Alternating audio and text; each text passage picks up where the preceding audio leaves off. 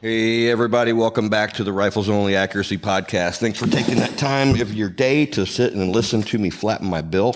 It's very much appreciated. We are everything centerfire and rimfire. Rifles Only has been doing this for a while and we really love it a lot. First thing I want to talk about is we have our match coming up and it's on the 17th and 18th of February. It's a smaller match. If you want to get in and do that, that's a Friday, Saturday, so it gives you a chance to travel on Sunday and kind of hang out a little bit. We also, on the 13th, we start a 3-day train up. That's the Monday previous to the match. You just come in and kind of get your feet wet on the range if you haven't been here before. Kind of get some, things going for you. I wanted to list our sponsors that are going on. We got Mile High, Neeson Outdoors, DST Precision, Bartland Barrels, Spartan Precision Rifles, Leupold, Hornady, Manners, Cool, XLR Industries, Thunder Beast Arms, GA Precision, Armageddon Gear, Magpul Gear, Primary Arms, Proof Research, Roberts Precision Rifles, Fix It Sticks, Hoppe's, Champion, JC Steel Targets, Foundation Stocks, Vortex, Two Vets Tripods, B&T Industries, WeBad. We've got just all kinds of stuff on the prize table for this match, and we appreciate it. And in doing that, I wanted to make sure that I get a chance to thank one of our sponsors specifically, who has been a longtime sponsor, and we use his products here at the range. They're spread out all over the place, but with me today is Jake Vibbert. Jake, say hello.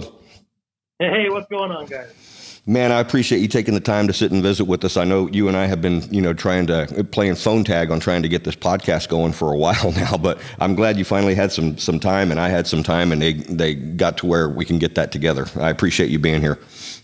Of course, thanks so much for the additional shout out, and we're definitely happy to support. We've been supporting you guys for a long time and just love what you guys are doing. And you guys have been at this match directing and shooting things for longer than about anyone I know. So it's definitely a good fit. Yeah. And I remember that. I remember it was, I don't know, was it 5 or 6 years ago? I don't know. We had a match going, and I think I had to stop everything to go and fix targets like 3 times during the match.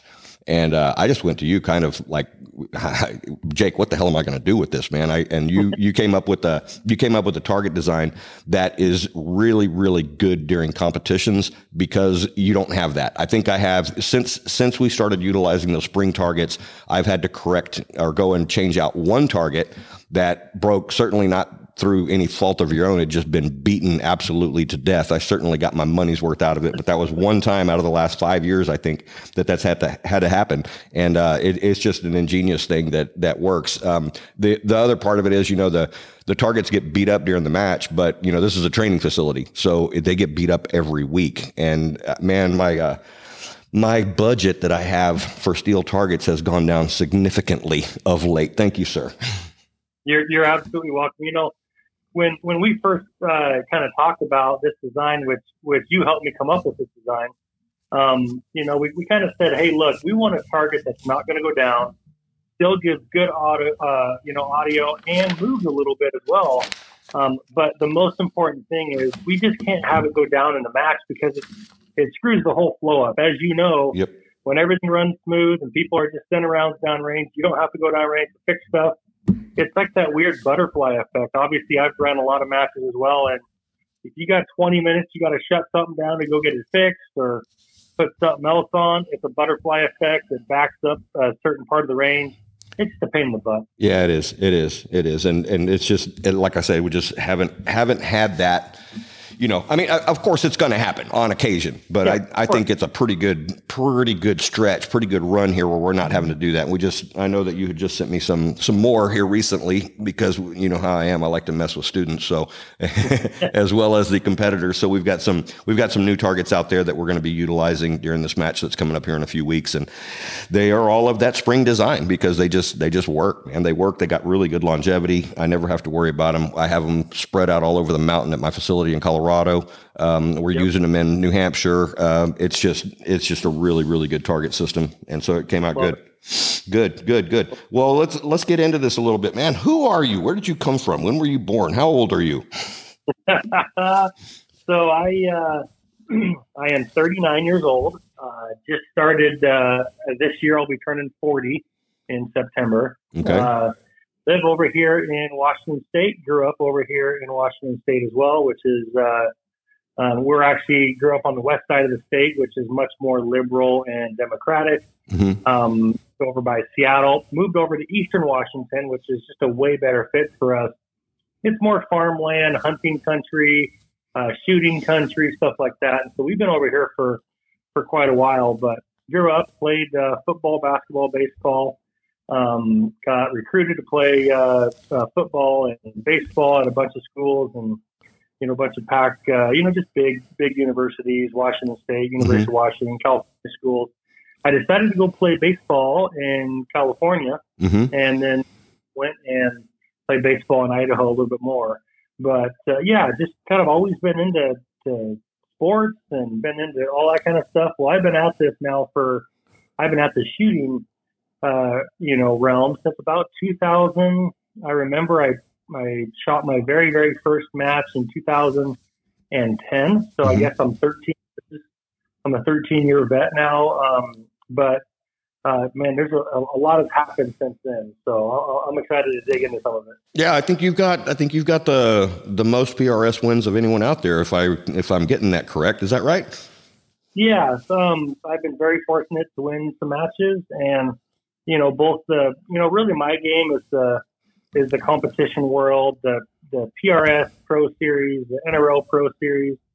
I really enjoy shooting those. Obviously now the NRL has the Hunter Series, which is just a ton of fun. It's slightly different as well, but mm-hmm. it's a ton of more of a kind of by yourself competition where you're ranging on the clock and engaging everything from whatever position you want because it's just a field match. Right. So it's also a lot of fun, and they got a big draw as well. Yeah, man. Yeah, that Hunter Series is really, really gaining in popularity. And I think for good reason too, because that's a challenging thing. It's a challenging thing that, you really don't know what the hell is around the next corner. You know what I mean? And so that makes it fun. Yeah, that's exactly right. And part of it is that it's still a shooting sport. It's still a competition. So, you're going to, as a competitor, you still got to figure out the game of it. You still got to figure out what do I need to do to hit the most amount of targets. And so you got to strategize. You got to have the correct equipment. You got to have the right training. All those things are still the same based off of the competition world. And look, you've trained thousands of professional shooters in your time. There's a way to attack different things that can make you successful. And you just got to figure out what that is. And just like if you're over the top of a rooftop, what's the best way to shoot over a rooftop or, a school or whatever? You got to kind of be able to figure some of those things out. It's the same thing. You're just doing it from an unknown area or a tree or, trying to grab a tripod and make that work. Right. So it's challenging and fun. Yeah, well, I grew up hunting, and that's just what you're faced with whenever you're doing that. They're hunting scenarios, and really they're going to apply across the board, and it's if you can go out there and excel in that, there's that just shows you're going to be able to excel anywhere. So that's why I'm real excited about that, about the the Hunter Series. That's just really good. Yep, that's right. Well, let me back you up a little bit. You own JC Steel Targets. When did that start? How did that start? What was your interest in working with metal? I've worked with metal a long time myself. And what got you into that? And how does that work? Well, great question. It's kind of a cool story. So I was, my dad owned a little piece of property over north of Seattle. And this was like 2009, roughly, kind of 2010. And he says, "Hey, let's get some targets out here." We were shooting some crazy Ruger Model 77, Hawkeye rifles. And we just thought we were long range champs because we could hit a 80-inch buffalo at 400 yards. Like we thought we were the cat's meow. Times have changed. I tell you what. And so we said, "Hey, let's get targets to put out here on the property. We got a couple hundred yards we could shoot out here." And so I started to look for targets and started to kind of figure some stuff out. And, they were all, at that time, they were all really, really expensive. Like a 12 by 12 target was, $80 or something like that. Mm-hmm. And still today, fast forward 13, 14 years later, I'm still $20 cheaper than that.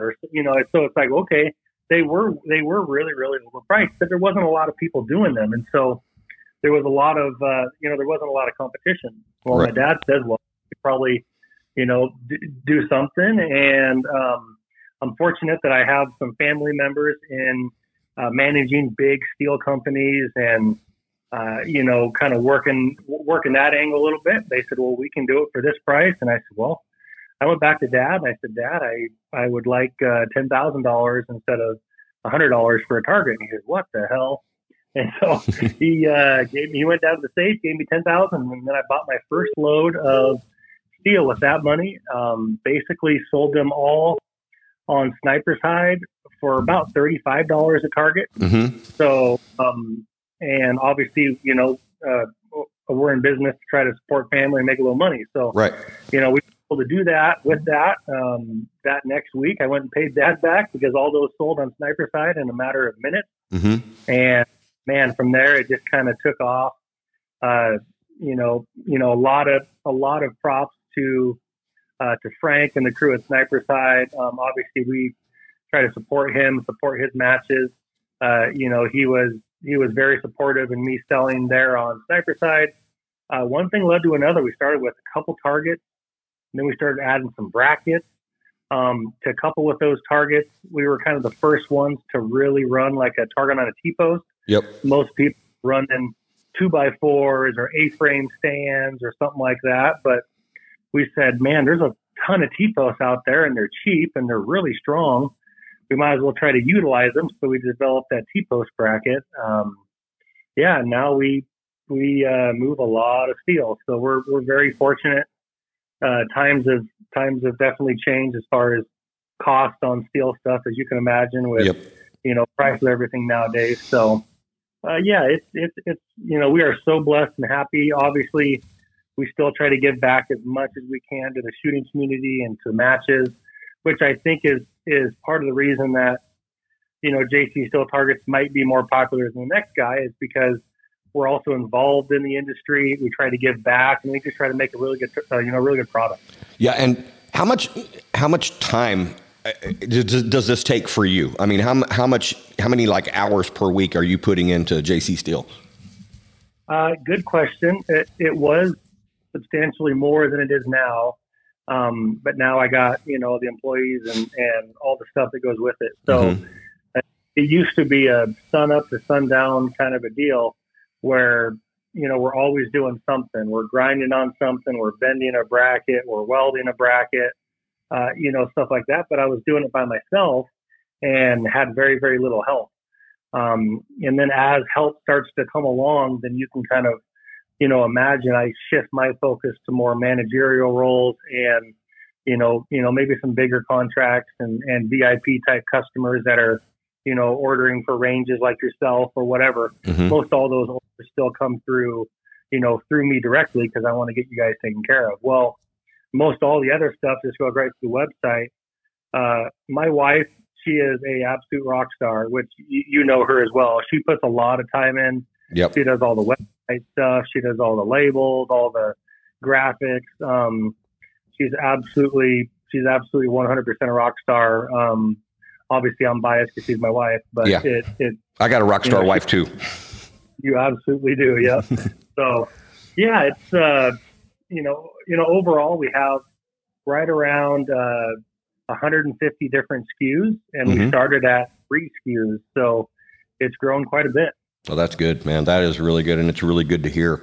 Yeah. And you talked about that T-post thing. And, normally that T-post works out really good, but I called you with a specific problem years ago because I was using the spring target and we spend a lot of time in our classes on movers. And so the first guys going out shooting movers, they miss a lot, but it invariably I think, man, stop shooting the T-post. The big target is so much easier to hit, So I called you and I had you do a T-post for me out of AR-500. And that thing has been on the mover since. I mean, it's not going nowhere, man. It's in good shape.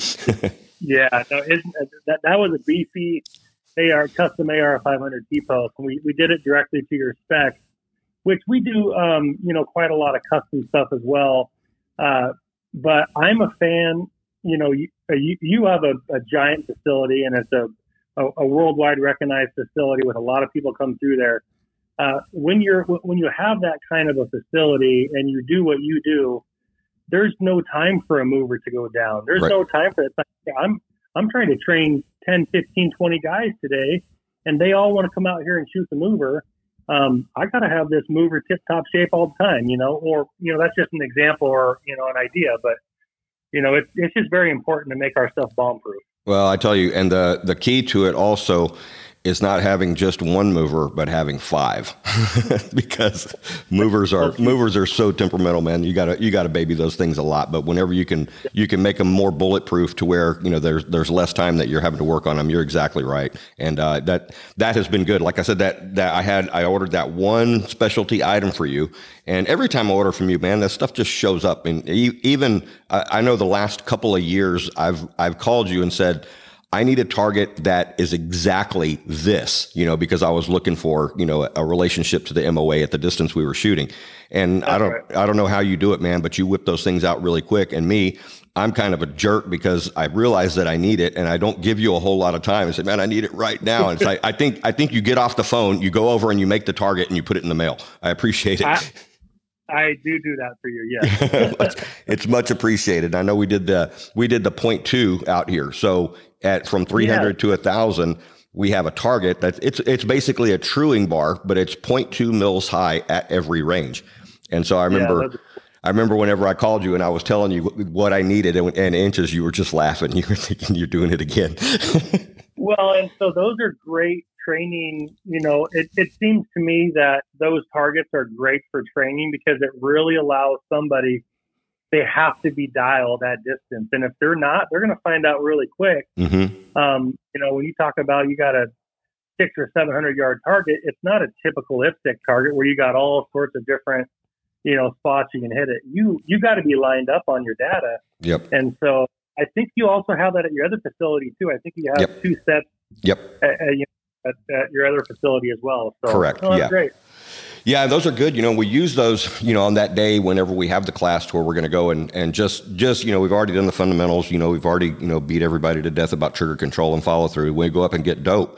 And, I have your 10-inch plates at all of those ranges as well as the 0.2 plates. And it seems like when we go to get the dope with the 0.2, it actually goes faster, for people to get their data. And it's because, you're either right or you're wrong. And then, that's right. Whenever you get a miss, high or low, you can, the students can kind of see, okay, they see that that's 0.2 and they know that they hit 0.3 above it because we have those berms, it's a training facility. And so, they can dial down and then it's like, boom, they're on so much faster by utilizing the smaller target, believe it or not. It's crazy. And again, there's exceptions to that, but we have seen that many times. Of course.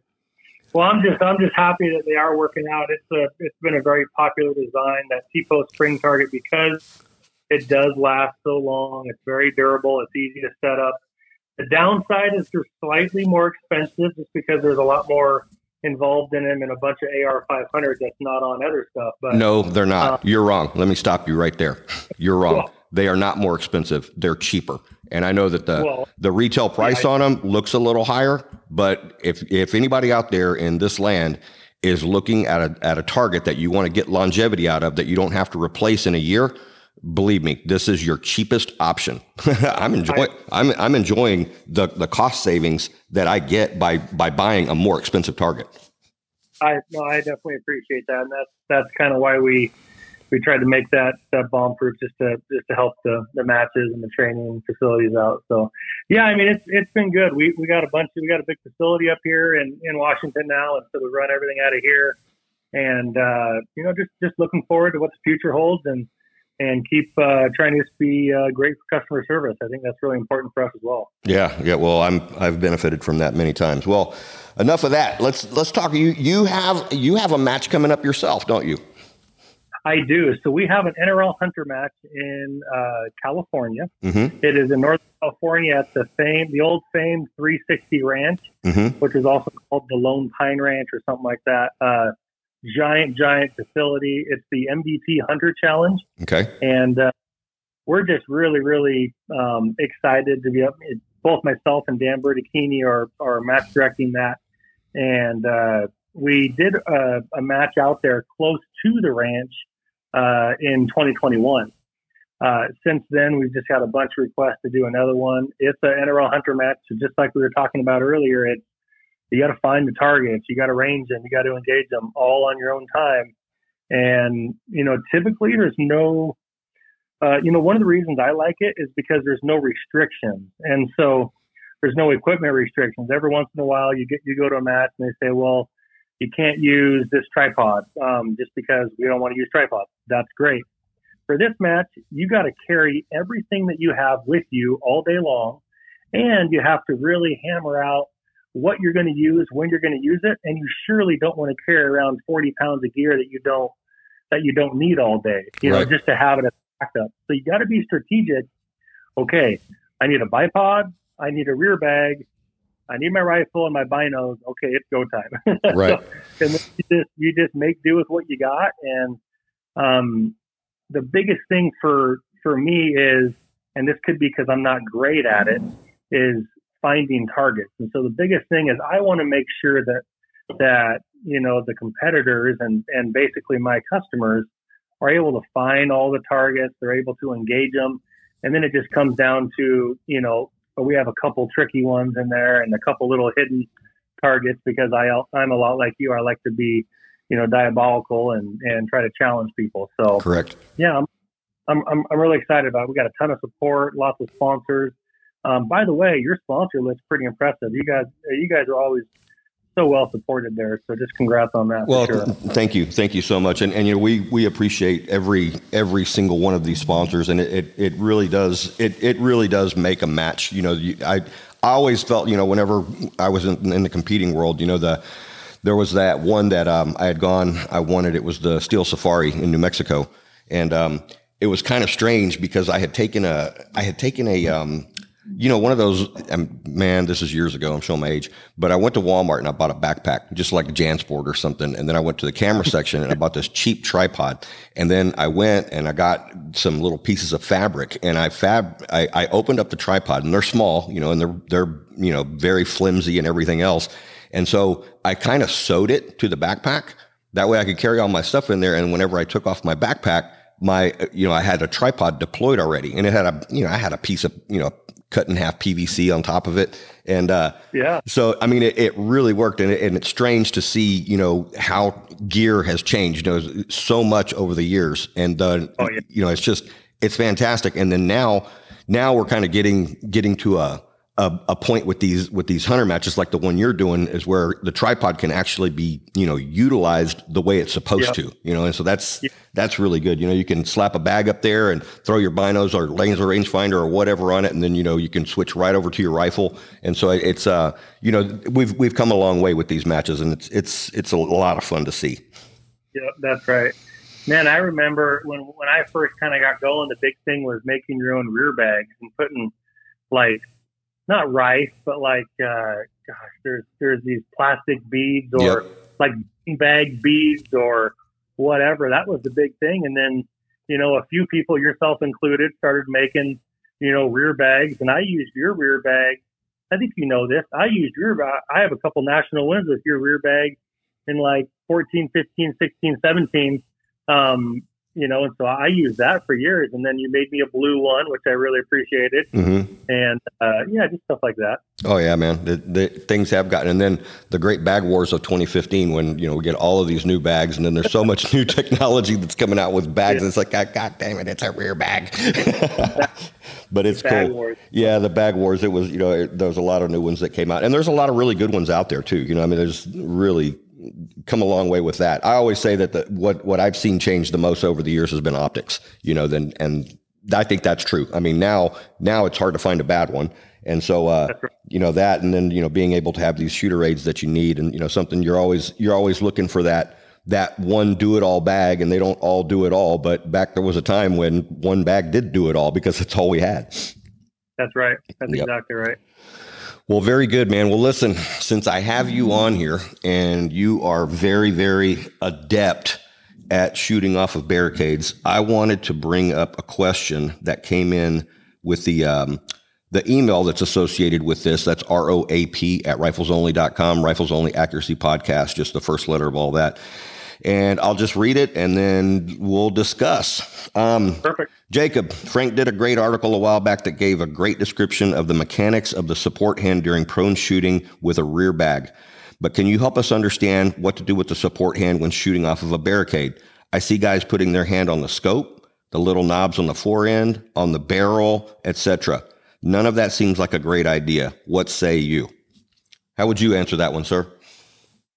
You know, that's a great question. I'll say a couple things. I am a fan of kind of neutral and no muscle use with my offhand. So I'm a lefty. Mm-hmm. So it's going to be my right hand. What I'll do is I'll actually put it on like a scope ring, something that's not going to affect it. Also, I don't want to put it on the barrel directly because it will also affect it. And so what we did when we were, you know, training, I don't know, four or five years ago, we said, okay, where's the best place to put our offhand? Well, the first thing that we did is we shot just 100-yard groups. And a lot of people don't necessarily do this. So what we did is we said, let's take all the influence and see how it affects our bullet at 100 yards. And so what we did is we took a bungee cord. We wrapped around the bell of our rifle scope, mm-hmm. and then we shot at 100 yards. And we noticed, okay, that the pressure on the top of our rifle scope actually changes our point of impact just a little bit. Okay, so now we know we don't want to put our hand on the outer side or the far side of the objective of the scope. Well, what if we do this for the barrel? And so also we noticed that as you have different harmonics on the barrel, it changes it just a little bit, not as much as the scope, but just a little bit. Mm-hmm. Okay, now we know that we probably should, if we're getting to perfection, if that's what we want to achieve is perfection, then what do we need to do? Okay, so now we can't put our hand on the barrel. And so that leaves a couple things. One, it leaves the scope rings. Obviously, you can. It's a very solid object up here. Most of us are running heavy-duty mounts that you could, you know, put 1,000 pounds on and not worry about. Right. So can put it there on your mount, or you can put it on the side of your chassis. But one of my big points of emphasis is when I'm behind the rifle, I have to be as relaxed as possible, and I don't want to use muscle that I don't need to. So I don't really want to grab the fore end of my rifle and squeeze and cause that muscle. Well, why? Because muscle does one thing.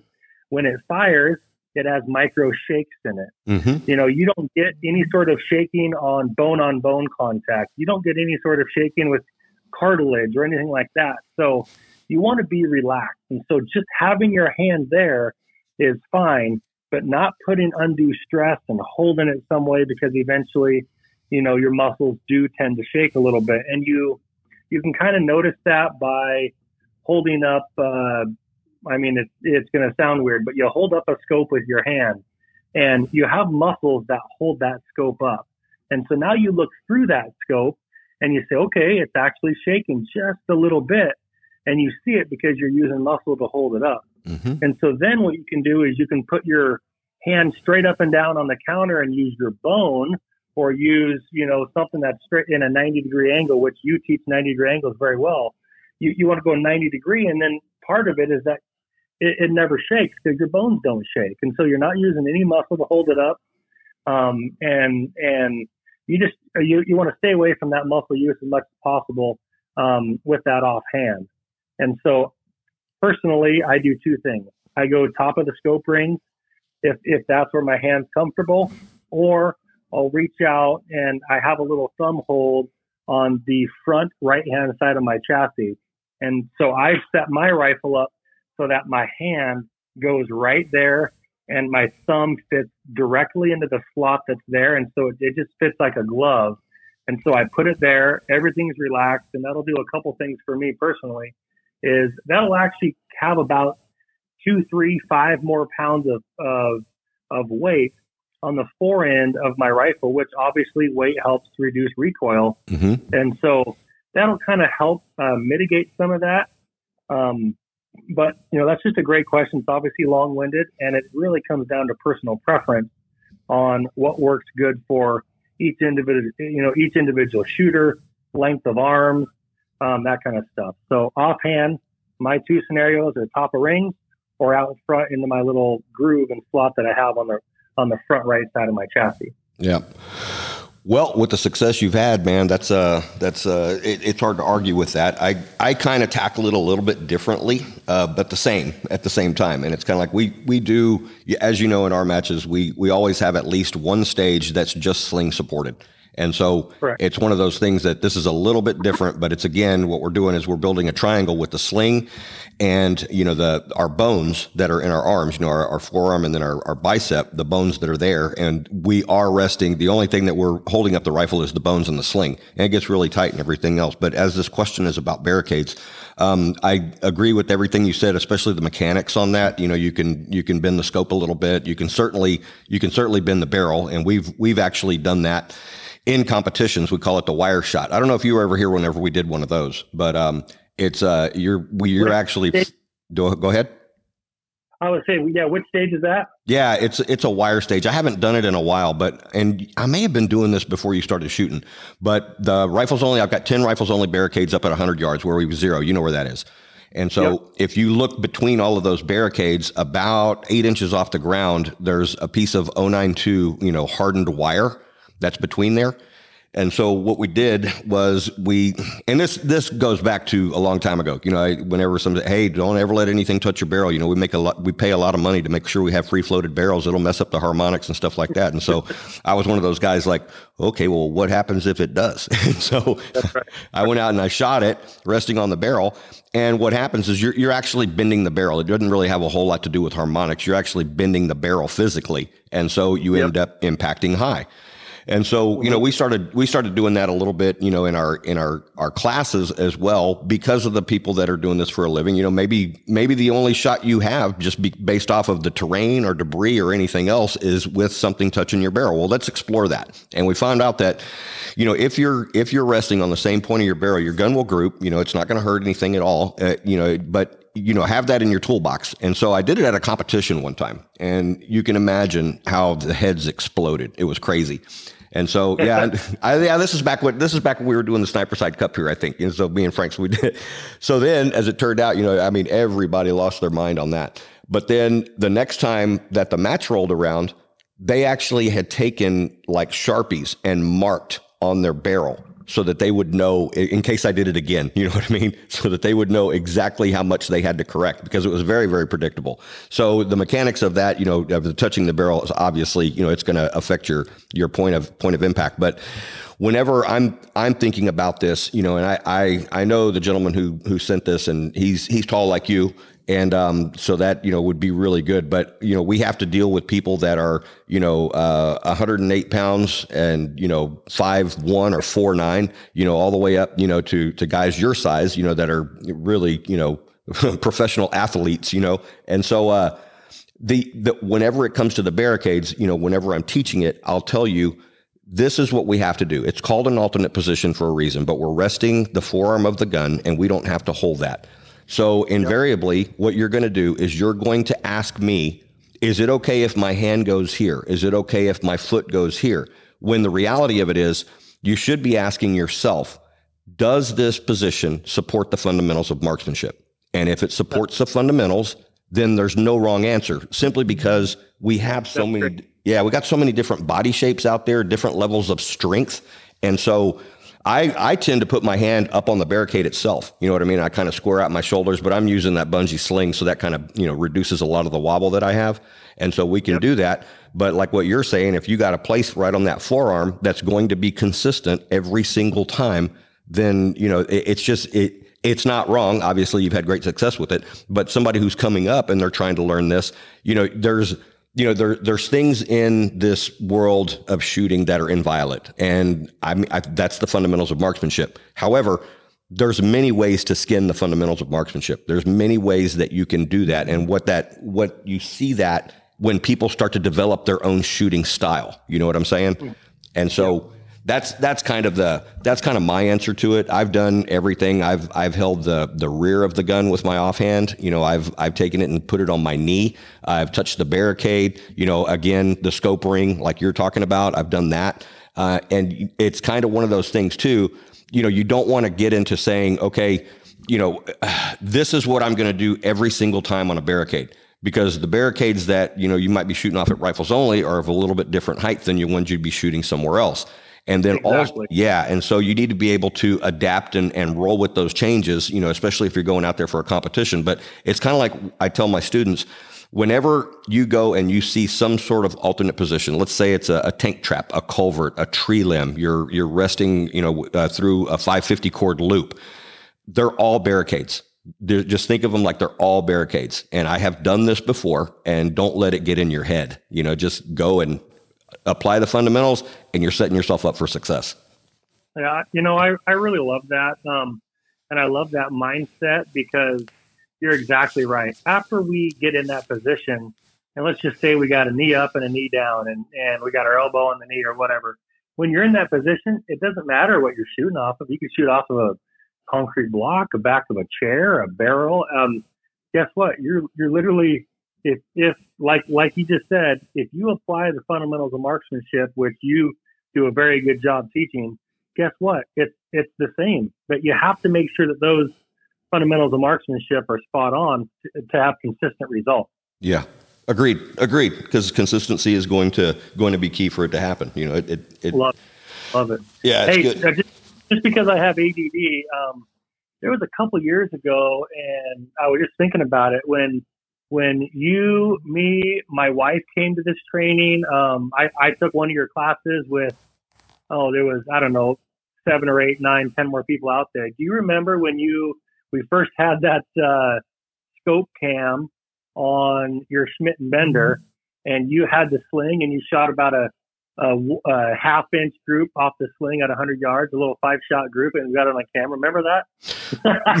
That was still to this day. That was the best 3 or 5-shot group I've ever seen in my life.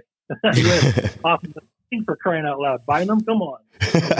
Well, I guarantee you it was a 3, because if I had 3 within a half-inch, I wasn't going to chance knocking that 4th out in front of the class. I just remember looking at that, watching that, because me and Devin were there. We were watching you shoot that on the with that new camera. What was that new camera that you had a couple years ago? I can't remember. It was on the back of the scope, Eagle Eye or something like that. I don't remember that one. I just got the new trigger cam though, so I'm using that now.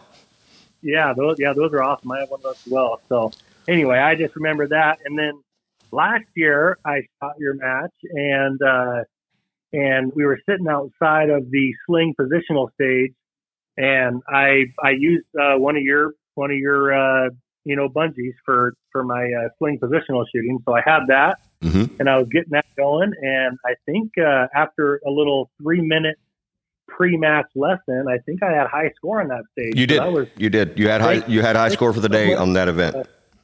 Thank you so much for a little coaching. I appreciate it. Yeah. And that's with your length of arms and everything else, you know, and whenever you're shooting sling supported, what really matters is how much tension you have on that sling.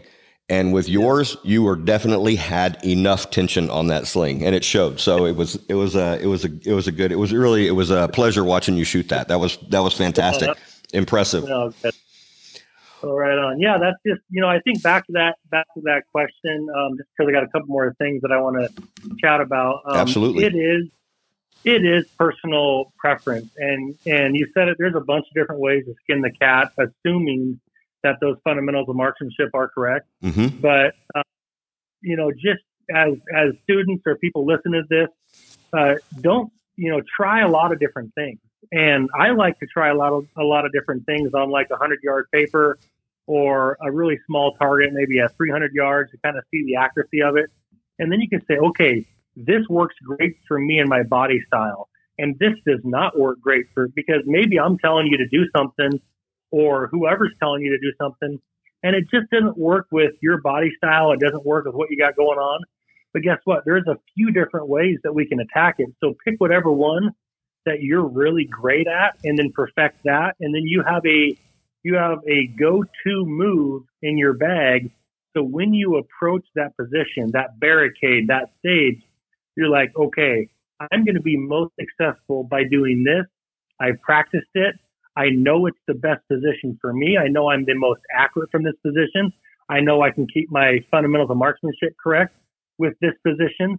And then it's just, it's a win-win for you, because then you can excel, for that position. Because sometimes I can't bend down. I can't get in some of these yoga poses like John Pinch could. He's flexible, and I'm not that kind of guy. So I have to pick a position that works for me, compared to other people. It just might be slightly different. So you're exactly right. There's multiple ways to skin that cat, but try everything, see how it works, and then rock and roll with it. Yeah, absolutely. And we take that a step further too. We find out that one way that works really good for you.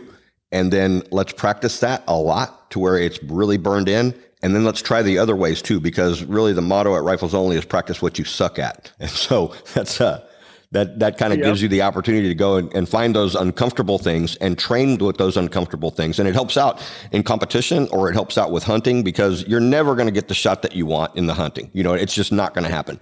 Something's going to screw up the finely laid plans. I mean, there's so many sayings about that. It's like no plan survives first contact, and so you got to be able to be adaptable and move into those positions. But, ultimately, if you're following the fundamentals, you are really setting yourself up for a good success rather than a failure.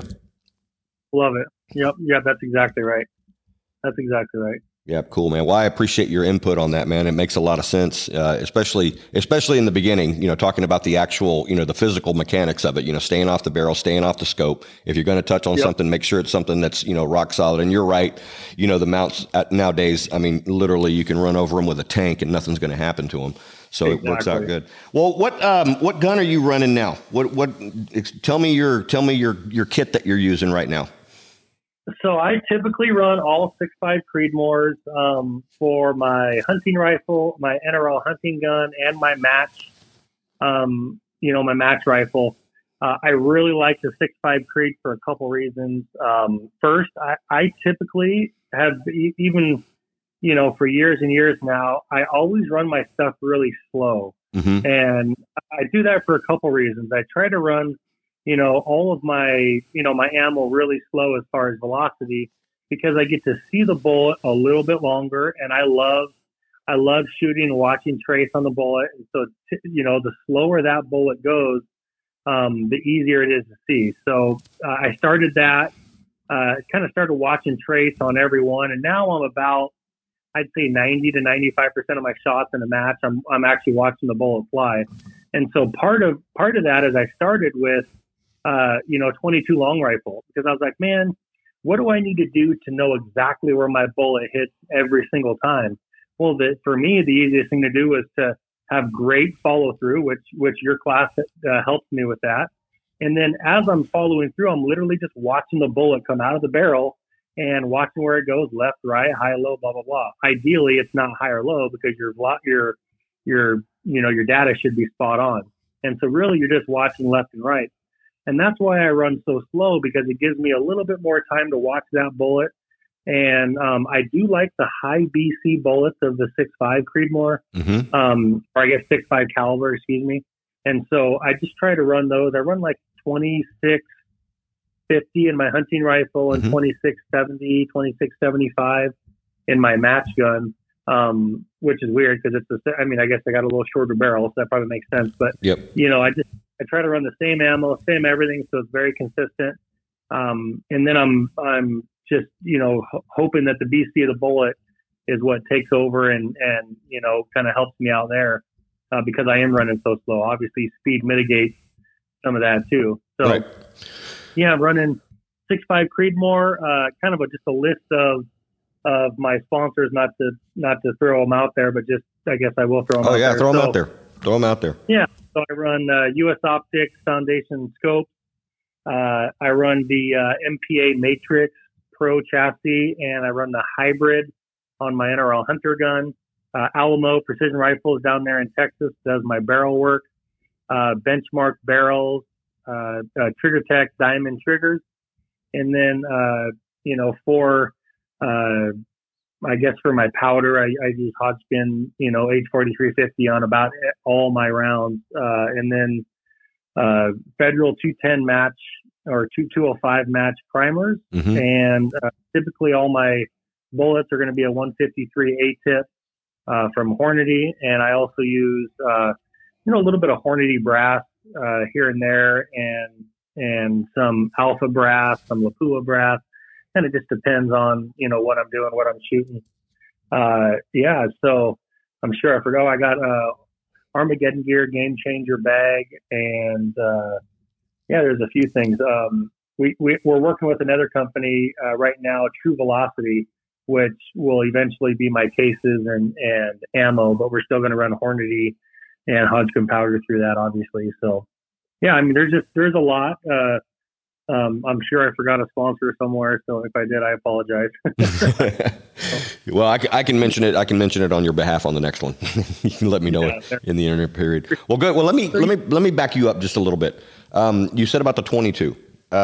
I've become a huge advocate of the 22 as a trainer for no other reason than the trigger control and follow through. And so, I've been shooting 22 since, I couldn't talk, since forever. But then, whenever I ended up getting, we're going to formalize the 22 Academy here at Rifles Only and everything else. And so I ended up getting one of those shit hot 22s with a shit hot scope on it, and went out and had it at 50 yards and, just dropping one round on top of the other. And I started thinking, what happens if I start to deliberately screw up my fundamentals just a bit? And so I did. And I tell you what, that 22 will let you know RTFN that what you're screwing up. Yep, that's right.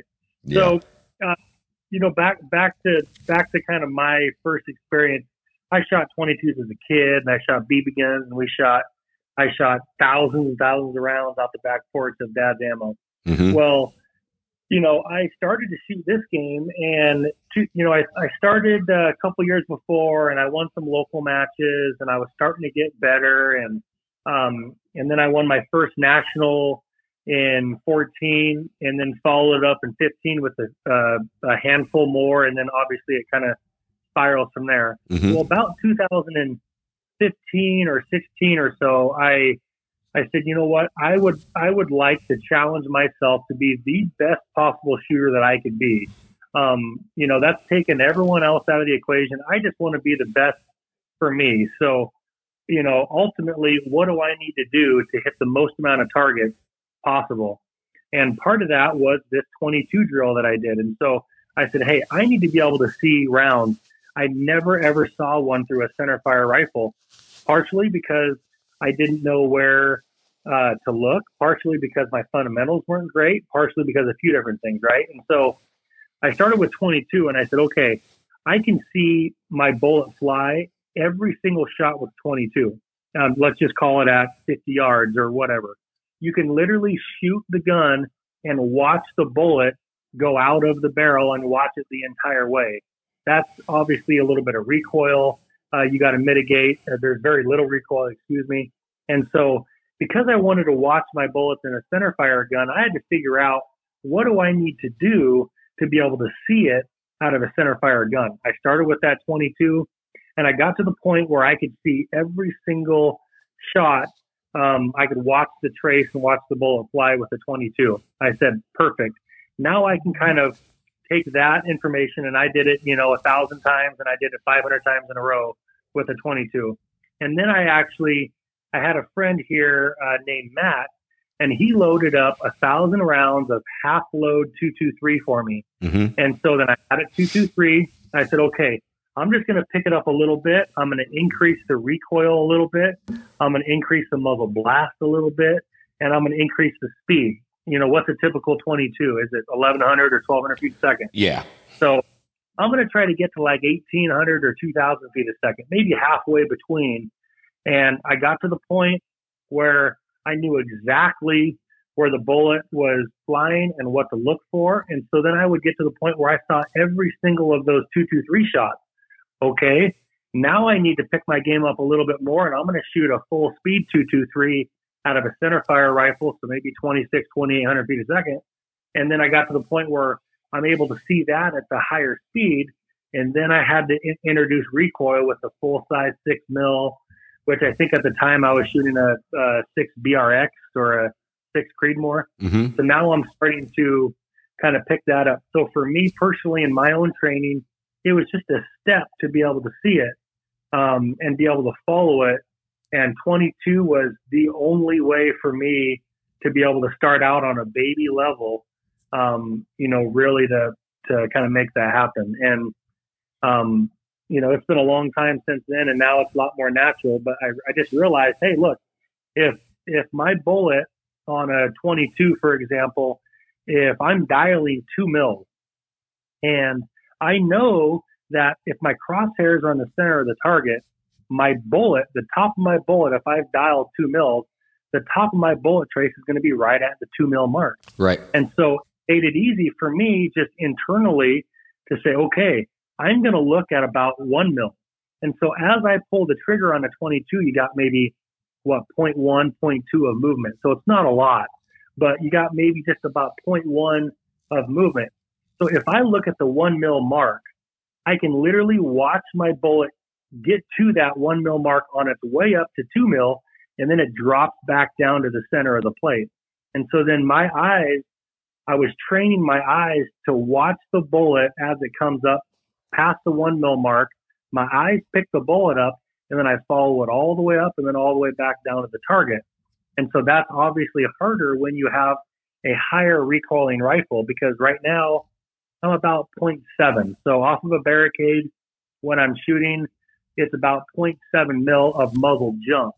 Mm-hmm. Well, that's going, ideally for me, it's going straight up instead of straight up to the left or straight up to the right. It's just going straight up. And for me, that means that my fundamentals are really good and I'm right behind the rifle where I want to be, because then my rifle is just moving straight to the rear and I got a little bit of muzzle. Well, if I take the exact same analogy and I go to the 2 mil mark, I've dialed 2 mil on my scope. I'm shooting at, 350 or 400 yards, whatever it is. I know that the exact same thing holds true with that bullet. From the center of the target, the top of the bullet wake, the top of the bullet, travel is going to be at that 2 mil mark. And so when I'm watching trace, again, my eyes naturally adjust to that, if I'm dialing 2 mil, I know that I got 0.7 a jump. And so pretty much I just look right over the top of the reticle, and sure enough, there's the bullet, and I follow it up and follow it back down. Now, the trick is, in the training aspect, is that you got to do this thousands of times, and then you got to realize, hey, look, I only got about a third of a second to find this bullet. If I don't find it, my eyes better transfer back to the target to figure out where I'm hitting or missing. Mm-hmm. And so that's kind of part of that, training aspect, which 22 really, that's a very long-winded answer on 22s. I apologize. Yeah, that was pretty long-winded, but it was all fascinating. So yeah. It was worth listening to. Well, man, I'm coming up on my time here, Jake, but I really enjoyed this chat. It was good to catch up with you, and thanks again for the targets. And I just wanted to thank you again for taking the time to visit with us here at the Accuracy Podcast. Of course. Thanks. And we'll do it again. Appreciate you. Yes, sir. Go ahead and stay on with me, and I'm going to do the outro, and then we'll get going again. Perfect.